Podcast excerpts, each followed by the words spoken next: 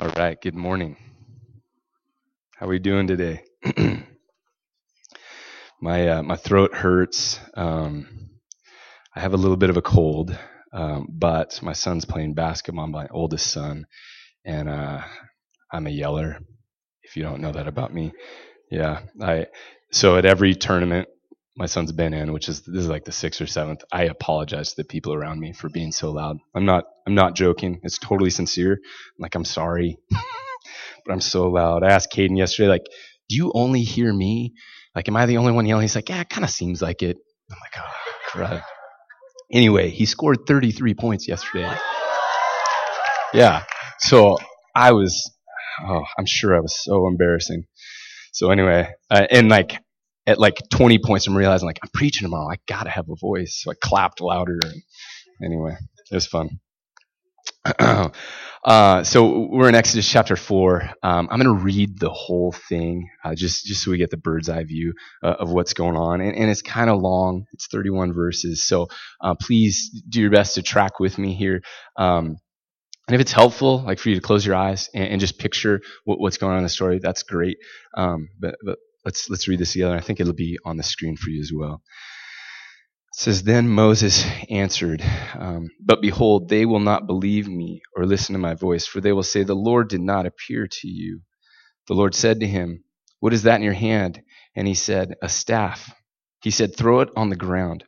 So he threw it on the ground, and it became a serpent. And Moses ran from it. But the Lord said to Moses, Put out your hand and catch it by the tail. So he put out his hand and caught it, and it became a staff in his hand that they may believe that the Lord, the God of their fathers, the God of Abraham, the God of Isaac, the God of Jacob, has appeared to you. Again, the Lord said to him, Put your hand inside your cloak. And he put his hand inside his cloak, and when he took it out, behold, his hand was leprous like snow. Then God said, then God said, Put your hand back inside your cloak. So he put his hand back inside his cloak, and when he took it out, behold, it was restored like the rest of his flesh. If they will not believe you, God said, or listen to the first sign, maybe they will believe the latter sign. If they will not believe even these two signs or listen to your voice, you shall take some water from the Nile and pour it on the ground, and the water that you shall take from the Nile will become blood on the dry ground. But Moses said to the Lord, O Lord, I'm not eloquent, either in the past or since you've spoken to your servant, but I'm slow of speech and of tongue. Then the Lord said to him, Who has made man's mouth? Who makes him mute or deaf or seeing or blind? Is it not I, the Lord? Now therefore go, and I will be with your mouth, and teach you what you shall speak.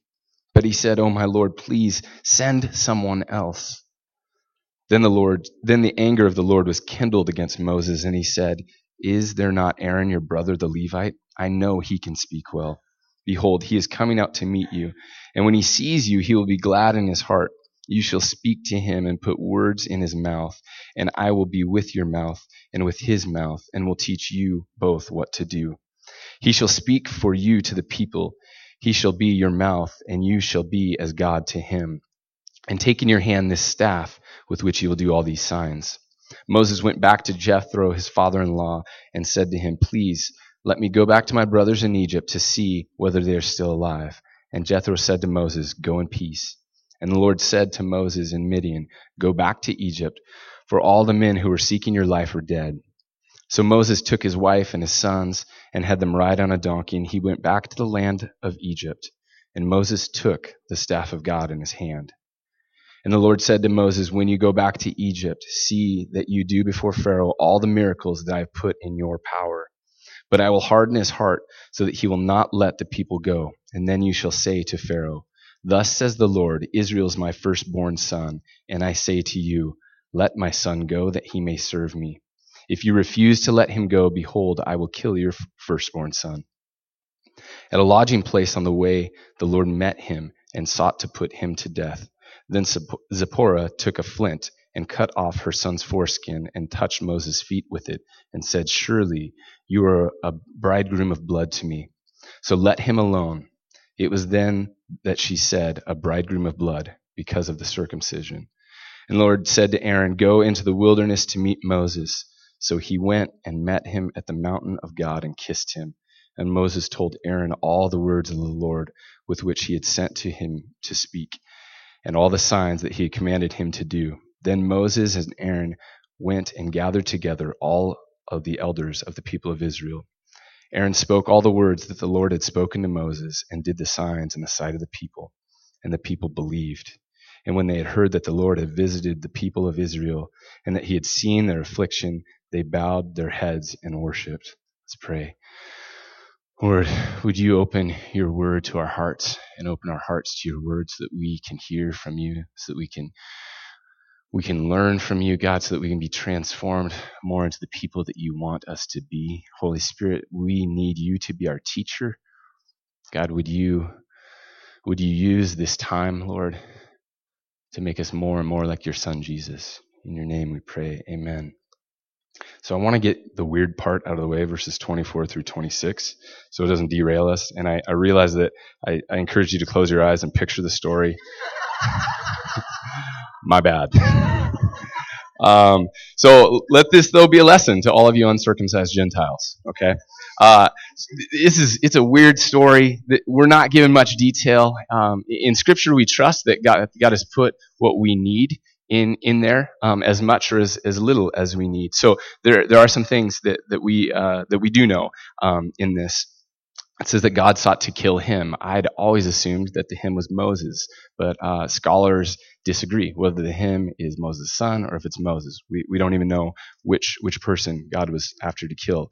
Um, Zipporah, wife of Moses, not a Jew, right? So this whole circumcision thing, if you've never even heard of like God's people getting circumcised, it was something that God commanded. Uh, all all the boys eight days into life they get circumcised. This was a this is a, a an outward um, physical thing that that that set set his people apart that, that show like these are my people. And, and then later in scripture god's going to say I, I, don't just want this outward obedience. Like i want your hearts to be circumcised. So um, so she's foreign to the, this whole thing um, and yet she knew exactly what to do um, when, when when god sought to kill him. Um, she she rushed over and did the circumcision. So clearly there'd been conversations, right? I don't know if Moses like, so honey, my uh, my people back home, we do this thing to our first or to our, our boys foreskin. Um, what do you think about that? You know, I don't know how that conversation went down, but they had conversations. There's a lot of speculation that um, that maybe Zipporah is like, that's weird. We're not doing that, and Moses just said, okay, fine. Like he didn't push it. Um, but um, but we do know that that this was disobedience. That that Moses did not obey God in this. Um, so there are some things that, that I think we can take away from this that are uh, that are important. Um, so why is this here? Commentators disagree, but but one thing that's for sure is Moses had undealt with sin. Um, it, our sin's a big deal, uh, and and when we let sin fester, when we try to ignore it, or when we even entertain it, um, it, it, it becomes a, a big problem. Um, it, it, it, becomes painful, messy. In this case, even it, the result was it, was bloody, right? Like it was it was a big deal to let this sin fester. So we need to make sure, like, if you're entertaining sin right now, right? And, and all of us sin. I'm not saying that, but I'm saying, you know, when we when we just continue to to play with that sin and dabble in that sin, it's not good. Like, think of this poor son, right? Like, he's not a little kid when this happens, okay? Moses has been out there 40 years. He's probably 30 something, okay? Mom comes over and circumcises you, which is plenty awkward enough. But man, the pain, the trauma, the trauma that this guy experienced, if that would have happened when he was eight days old, literally would not even remember it, right? Let's not mess with sin. So we're done with that. Okay. Um, so we jump into to chapter four here, and, and uh, if you weren't here last week, Gary talked about the burning bush. Uh, you know, God God meets Moses, um, and he he says uh, he says, "You will tell Israel that I am has sent you." Right? Like God gives His personal name. He says that that the God of Abraham, the God of Isaac, the God of Jacob, I have sent you to them. I have seen how Egypt has mistreated you, and I'm going to rescue you. I'm going to take you out of this place. I'm going to bring you to an awesome land. And he tells Moses, Israel's going to believe you. Pharaoh is not going to believe you. So I will do these signs and these wonders. I'm going to demonstrate my power. I'm going to glorify myself. And it's going to come to the point where the Egyptians are going to be so ready for you to leave that they are going to give you their goods, right? They're going to give you gold and silver and jewelry. It will be as if you plundered them. That's how, that's how ready they are going to be for you to get out of here. So, uh, so we jump into 4 1. Moses answered, But behold, they will not believe me or listen to my voice, for they will say, The Lord did not appear to you. So I do this all the time. When I'm about to walk into a hard conversation, an argument, a confrontation, I play it out in my brain. I don't know how many of you do this, but I imagine, okay, I'm going to say this, and then the rebuttal is going to be this. I go back and forth, and if you see me doing it, like I'm not talking out loud, but my mouth's moving, and it, I look probably a little crazy. Um, Moses, he's playing out what's going to happen here, right? And he's saying, no way. And, and I think there's legitimate fear for for uh, that that it's based in fear. Um, 40 years ago, um, when he was back in, in Egypt, he was all gung ho to, to save this one Israelite that was getting oppressed by an Egyptian, and, and he kills the, the Egyptian. And, and, and he's now a wanted man, right? And the next day, um, Moses, I'm sure he remembers, the next day in Exodus 2.14, he sees two Israelites fighting, and he goes in and tries to break it up and make peace. And one of them, one of them says, "Who made you the prince and the judge?" He knows that God's people have been waiting 430 years for God to show up. So I can imagine that, that, that they might be skeptical. Like I, I think his fears are, are, are legitimate. Um, but God's so good. He meets us right in our fears, right? He meets us right in the, the excuses and the fears that we make. Verses two through nine, just just because it's a long passage, I'm just going to talk you through it. So so God God says, take that staff that's in your hand and, and throw it down, and it becomes a snake. And Moses runs away, which I would do the exact same thing. And then God says, go grab that snake by the tail. And, and he does it, and it becomes a staff again. And he says that they may believe the Lord, the God of Abraham, Isaac, and Jacob, has appeared to you. But he says, but if, if, if they don't believe that, okay, put your hand in your cloak, right? And he puts his hand in, brings it out, and it's it's leprous, right? This this nasty skin disease. And then God says, put it back in, pulls it back out, it's totally restored. He says eh, they may not believe the first one, but but maybe they'll believe the second. He says if they don't, then then take water from the Nile. And, and Pastor Gary told us a couple weeks ago, the Nile River um, to the Egyptians, like this was a god, like this brought them life. So he says, you you go take that thing that they think is a god. You, you, you get that water and you pour it out, and it, it's going to turn into blood on the dry ground. So God is so good to meet Moses right in his fears. 410. But Moses says to the Lord, Oh, my Lord, I'm not eloquent, either in the past or since you've spoken to your servant, but I'm slow of speech and of tongue. So Moses, he makes this, this excuse. I'm not, I'm not good at speaking man, I have always related to this story. I think I might relate to this story more than any other story in Scripture. Like, I have spent so, so much of my life as a Christian afraid, afraid of like what God's asking me to do. And, and I've just made excuse after excuse after excuse. But man, God, He meets us in those excuses. Like, God is so gracious to do that. Can you imagine if we never did the things that we are afraid of, right? Not only would I not be married, I never would have talked to a girl. I was way too scared, right? Like some middle school boys, there were some boys that just had it. Oh man, the only girl I talked to was my mom. uh, I, I, don't know if I would have gone to college. Like I was, I was pretty freaked out to go to college. Um, I, I don't know that I ever would have gone to a job interview. I don't know if job interviews would exist if we if we never did the things that we were afraid of. Um, I never would have agreed to having kids, right? Like there's a lot of fear, or there should be, in, in like bringing life. Um, some of you never would have driven a car, right? If you, if, if you wouldn't have done the stuff that you're afraid of. But God, He's so good to us, right? He, he doesn't just let us sit and, and fester in, in our fears, but He meets us in them and He, and he helps us through them. Verse 11 says, Then the Lord said to him, who has made man's mouth? Who makes him mute or deaf or seen or blind? Is it not I, the Lord? God reminds Moses that, that, that he, he's the designer of his mouth, of his vocal cords. But we're really great at coming up with all the reasons that we can't, that we shouldn't do the thing that God is, is calling us into. we pile up those reasons and we design these, these giant, intricate walls that, that are, they seem impenetrable. They're high and, and they're thick. And yet they still don't compare to God and how, how awesome He is, how powerful He is. We, we do our, our best with our excuses and our reasons and our fears to run away. And Moses tries to tell the God that designed his mouth that he can't speak, which is pretty silly. But we're experts at doing the exact same thing. All right, we tell God, you've get, you got the wrong person. Like I, I cannot, I can't trust you through through this sickness, or I can't leave this job. I mean, I can see what you want me to do there, and that's great. I think it's a decent plan, but I can't afford the pay cut. Or God, I'm, I'm rooted in this place. Like I know this place. I have relationships here that I, I think you're using. Like it's scary over there. I can't, I can't leave here.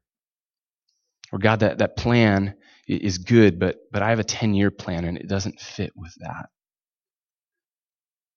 God, you can't be asking me to sacrifice this thing that I've worked so hard for. Like we, we're so good at telling God all the reasons that we can't do that. And God's so good at reminding us that He's the one that's with us. Verse 12, he says, Now therefore go, and I will be with your mouth and teach you what you shall speak. He doesn't just say, I will be with you. And he's already said that multiple times to Moses. But he says, I'm going to be with your mouth. I've never noticed that before. He, he says, I'm, I'm going to be with your mouth. The very thing that, that you are so afraid of, the, the excuse that you have, I'm, I'm going to meet you in that and be present with you. And I will teach you what, what to speak. And God is so good. He doesn't call us to do something without being with us and providing for us exactly what we need. I think it's good to think through like generically fears that, that you might have. And, and I hope, I hope that, that you're able to identify like, yeah, I, I do this with God. But I also think we need to, we need to think about like Moses when we're afraid to speak on behalf of God. Um, because uh, God is, has told us, like, you are to be my representatives. First Peter 2 9, I think we'll have it on the screen here. I hope. Um, maybe not. Uh, but you are a chosen race. There we go. You are a chosen race. Uh, you're a chosen race, a royal priesthood, right? And, and priest, just think very simply, a priest is, is someone that represents God to man and man to God, right? The go between, right? And, and, and, scripture tells us, like, Jesus people, like, we are, we are priests, right? So it says, a royal priesthood, a holy nation, a people for his own possession, that you may proclaim the excellencies of him who called you out of darkness into his marvelous light. So we are supposed to tell people we're supposed to proclaim how excellent God is, how amazing God is, and, and not that not just that God is awesome, but that God has saved us, right? That God has healed us, that God has brought us out of darkness into light, that God has reconciled us, that God has redeemed us. Romans 1:16 says, "For I'm not ashamed of the gospel, for it is the power of God for salvation to everyone who believes, to the Jew first and also to the Greek." I'm not saying that we need to become street preachers. In fact, if any of you comes up to me and says, I want to be a street preacher, I will do everything I can to help you not become one. Um, and, and, by that, I mean the people that are just out shouting uh, on the corners that, that we need to repent. But I'm a, I think that we swing so far the other way that we say almost nothing, and we leave it to the evangelists, right, or the pastors, or the elders, the super, the super brave spiritual people. Um, that are actually just as afraid as you are. Um, we, we need to be ready to speak words that proclaim how great God is, that, that life is in Jesus. And I think some of us, maybe many of us, dream that, that we might live such a good life that, that someone will take notice of that and, and turn to us and ask why we're different. And then that will be our signal that we now get to share the gospel. And, and I'm sure that that probably has happened a little bit. Uh, I've heard that story before um, that, that, that someone looked at someone's life and just said, Man, you're so different. What's going on? And then they take that opportunity to tell them about Jesus. Um, but man, I, I think we need to be a lot more bold than that, right? Like, I don't think that happened in the book of Acts. Um, they were bold. They, they went for it. Um, I have been guilty of of just saying little things like to to someone that doesn't know Jesus, and I, I know they're going through a hard time, and I say, ah, praying for you. And I am praying. It's not like I'm not praying, but I say I'm praying for you, hoping that this little subtle thing will crack open the door and they'll say, Oh, tell me about this Jesus that you pray to. No, like maybe that could happen. Um, I did have a neighbor. One day we're going on a walk and he just asked me to explain the gospel, right? Out of nowhere, or to me, out of nowhere. It's the only time that's ever happened to me. Every other time I've shared the gospel with someone, like I've had to be bold and brave and, and, and, and not not be a coward at all. I also think that um, we can't just generically talk about God. Like the word God, the name God, is still okay in our culture, right? Like athletes, um, uh, music artists, like after a performance, they can thank God, and that's not offensive. The name of Jesus is offensive, right? It, it, it stirs the pot, it makes people uncomfortable. Um, saying Talking about Jesus is not safe, and yet we need to do that because Jesus is the only way to the Father. And I even think about here um, at church, right? Um, most of us here know Jesus. Like I hope that there's some people here that you're checking Jesus out. You're trying to figure out if you're going to follow him. And I pray that someday you will. But for the most part, like most of us know Jesus. Like this is a safe place. We can say Jesus and not be afraid. And, and, and yet I wonder, like Matt kind of joked about it during, during the greeting time. Like, do we just talk about the weather? Right? Like, do I just bring up the, the Blazers or, or the stock market or, or, or are we ready to remind each other about how awesome God is? right? Like I, I think um, I think we're so afraid of of feeling awkward or, or, or we don't want to be vulnerable. I don't know what it is, but man, we we need like Moses, like we need to be ready to speak on behalf of God. Let's get back into this. Verse 13. But he said, Oh my Lord, please send someone else. So God's already met him in his, in his excuses and his fears. And now Moses is just being disobedient. Like God has met him with, with everything that he needs verse 14 says, Then the anger of the Lord was kindled against Moses. And he said, Is there not Aaron your brother, the Levite? I know he can speak well. Behold, he's coming out to meet you, and when he sees you, he will be glad in his heart. You shall speak to him and put the words in his mouth, and I will be with your mouth and with his mouth, and will teach you both what to do. He shall speak for you to the people, and he shall be your mouth, and you shall be as God to him and take in your hand this staff with which you shall do the signs. So, so God says, okay, fine, I'm, I will give you Aaron, right? It, it was going to work this way. Uh, God was going to speak to Moses. Moses was going to speak to people. Now God says, okay, I'll speak to you, Moses. Moses, you speak to Aaron. Aaron's your mouthpiece, right? Um, I'm so glad that God didn't just say fine and move on from Moses because Moses would have missed out on so much. Uh, in middle school, I thought it was a good reason to join, or I thought it was it was good for me to join the wrestling team, right? Which I carry a little bit extra now. I carried a lot extra then, so I don't know how I thought like getting in a singlet was a good idea. Um, and and on top of my incredible physique, um, I was not a good wrestler. like I, I really stunk at it. Um, I was not aggressive enough. I wasn't strong enough. I honestly have no idea why I did the sport, but I did it for two years. Well, anyway, uh, when you lose a lot, you don't like it, right? And I kept losing and losing and losing. And in fact, I was nowhere near winning ever.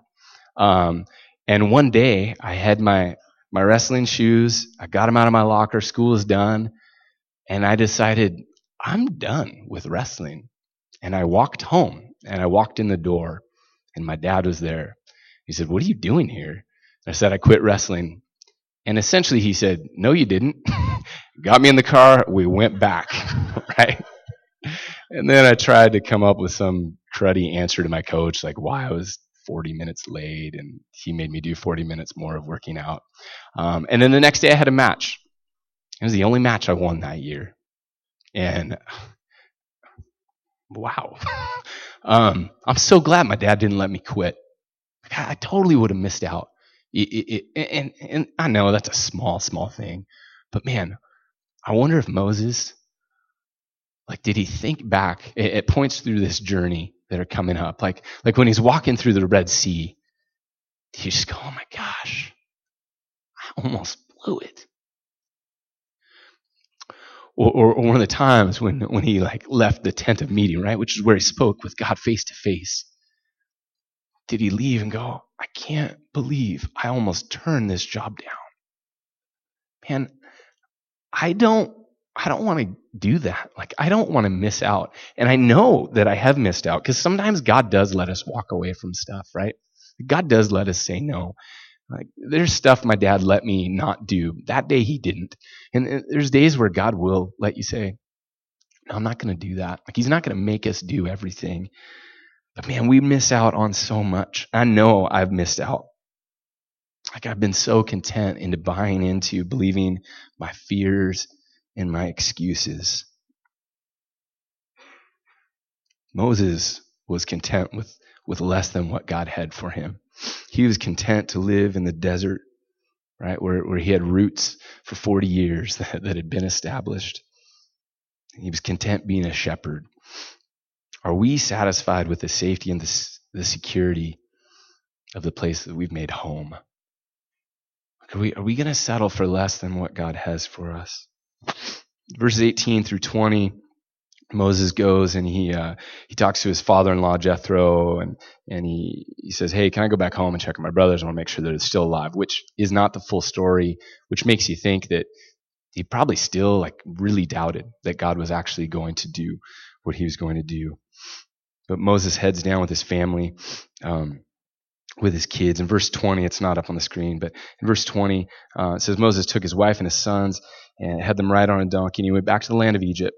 And then it says, and Moses took the staff of God in his hand, right? And this, this staff, he was a shepherd. Like this staff was an everyday tool for him, right? Something that he used all the time. I, I don't know, maybe it'd be the equivalent almost to your, your, your smartphone or something like that, right? Like used it all the time and, and it was, it, it helped him like fight away, you know, animals that were after his sheep. It, it helped him in all kinds of circumstances and, and God, God met him with that and he said, I'm going to use that. And, and now this staff isn't, it's not just Moses' staff, it's, it's the staff of God in his hand. Verse, uh, verse 21. The Lord said to Moses, When you go back to Egypt, see that you do before Pharaoh all the miracles that I have put in your power. But I will harden his heart so that he will not let the people go. Um, uh, I, that should, like when you hear that God's hardening Pharaoh's heart, a normal response is wait, what is going on there? Um, and uh, we're going to we're going to talk. I mean, this happens over and over again. This hardening of Pharaoh's heart, and there's sometimes when it's God, and sometimes when it's Pharaoh. Um, but but but I think we need to wrestle through like, what does this mean that God's hardening Pharaoh's heart? So I'm going to show you a quick video clip. It's like two minutes. Um, it's from a, a, group called the Bible Project, which is out of Portland. Um, the guy behind it is a professor at Western Seminary. Anyway, this is just a short section um, that that he does a really good job of at least um, kind of getting us into the hardening of Pharaoh's heart.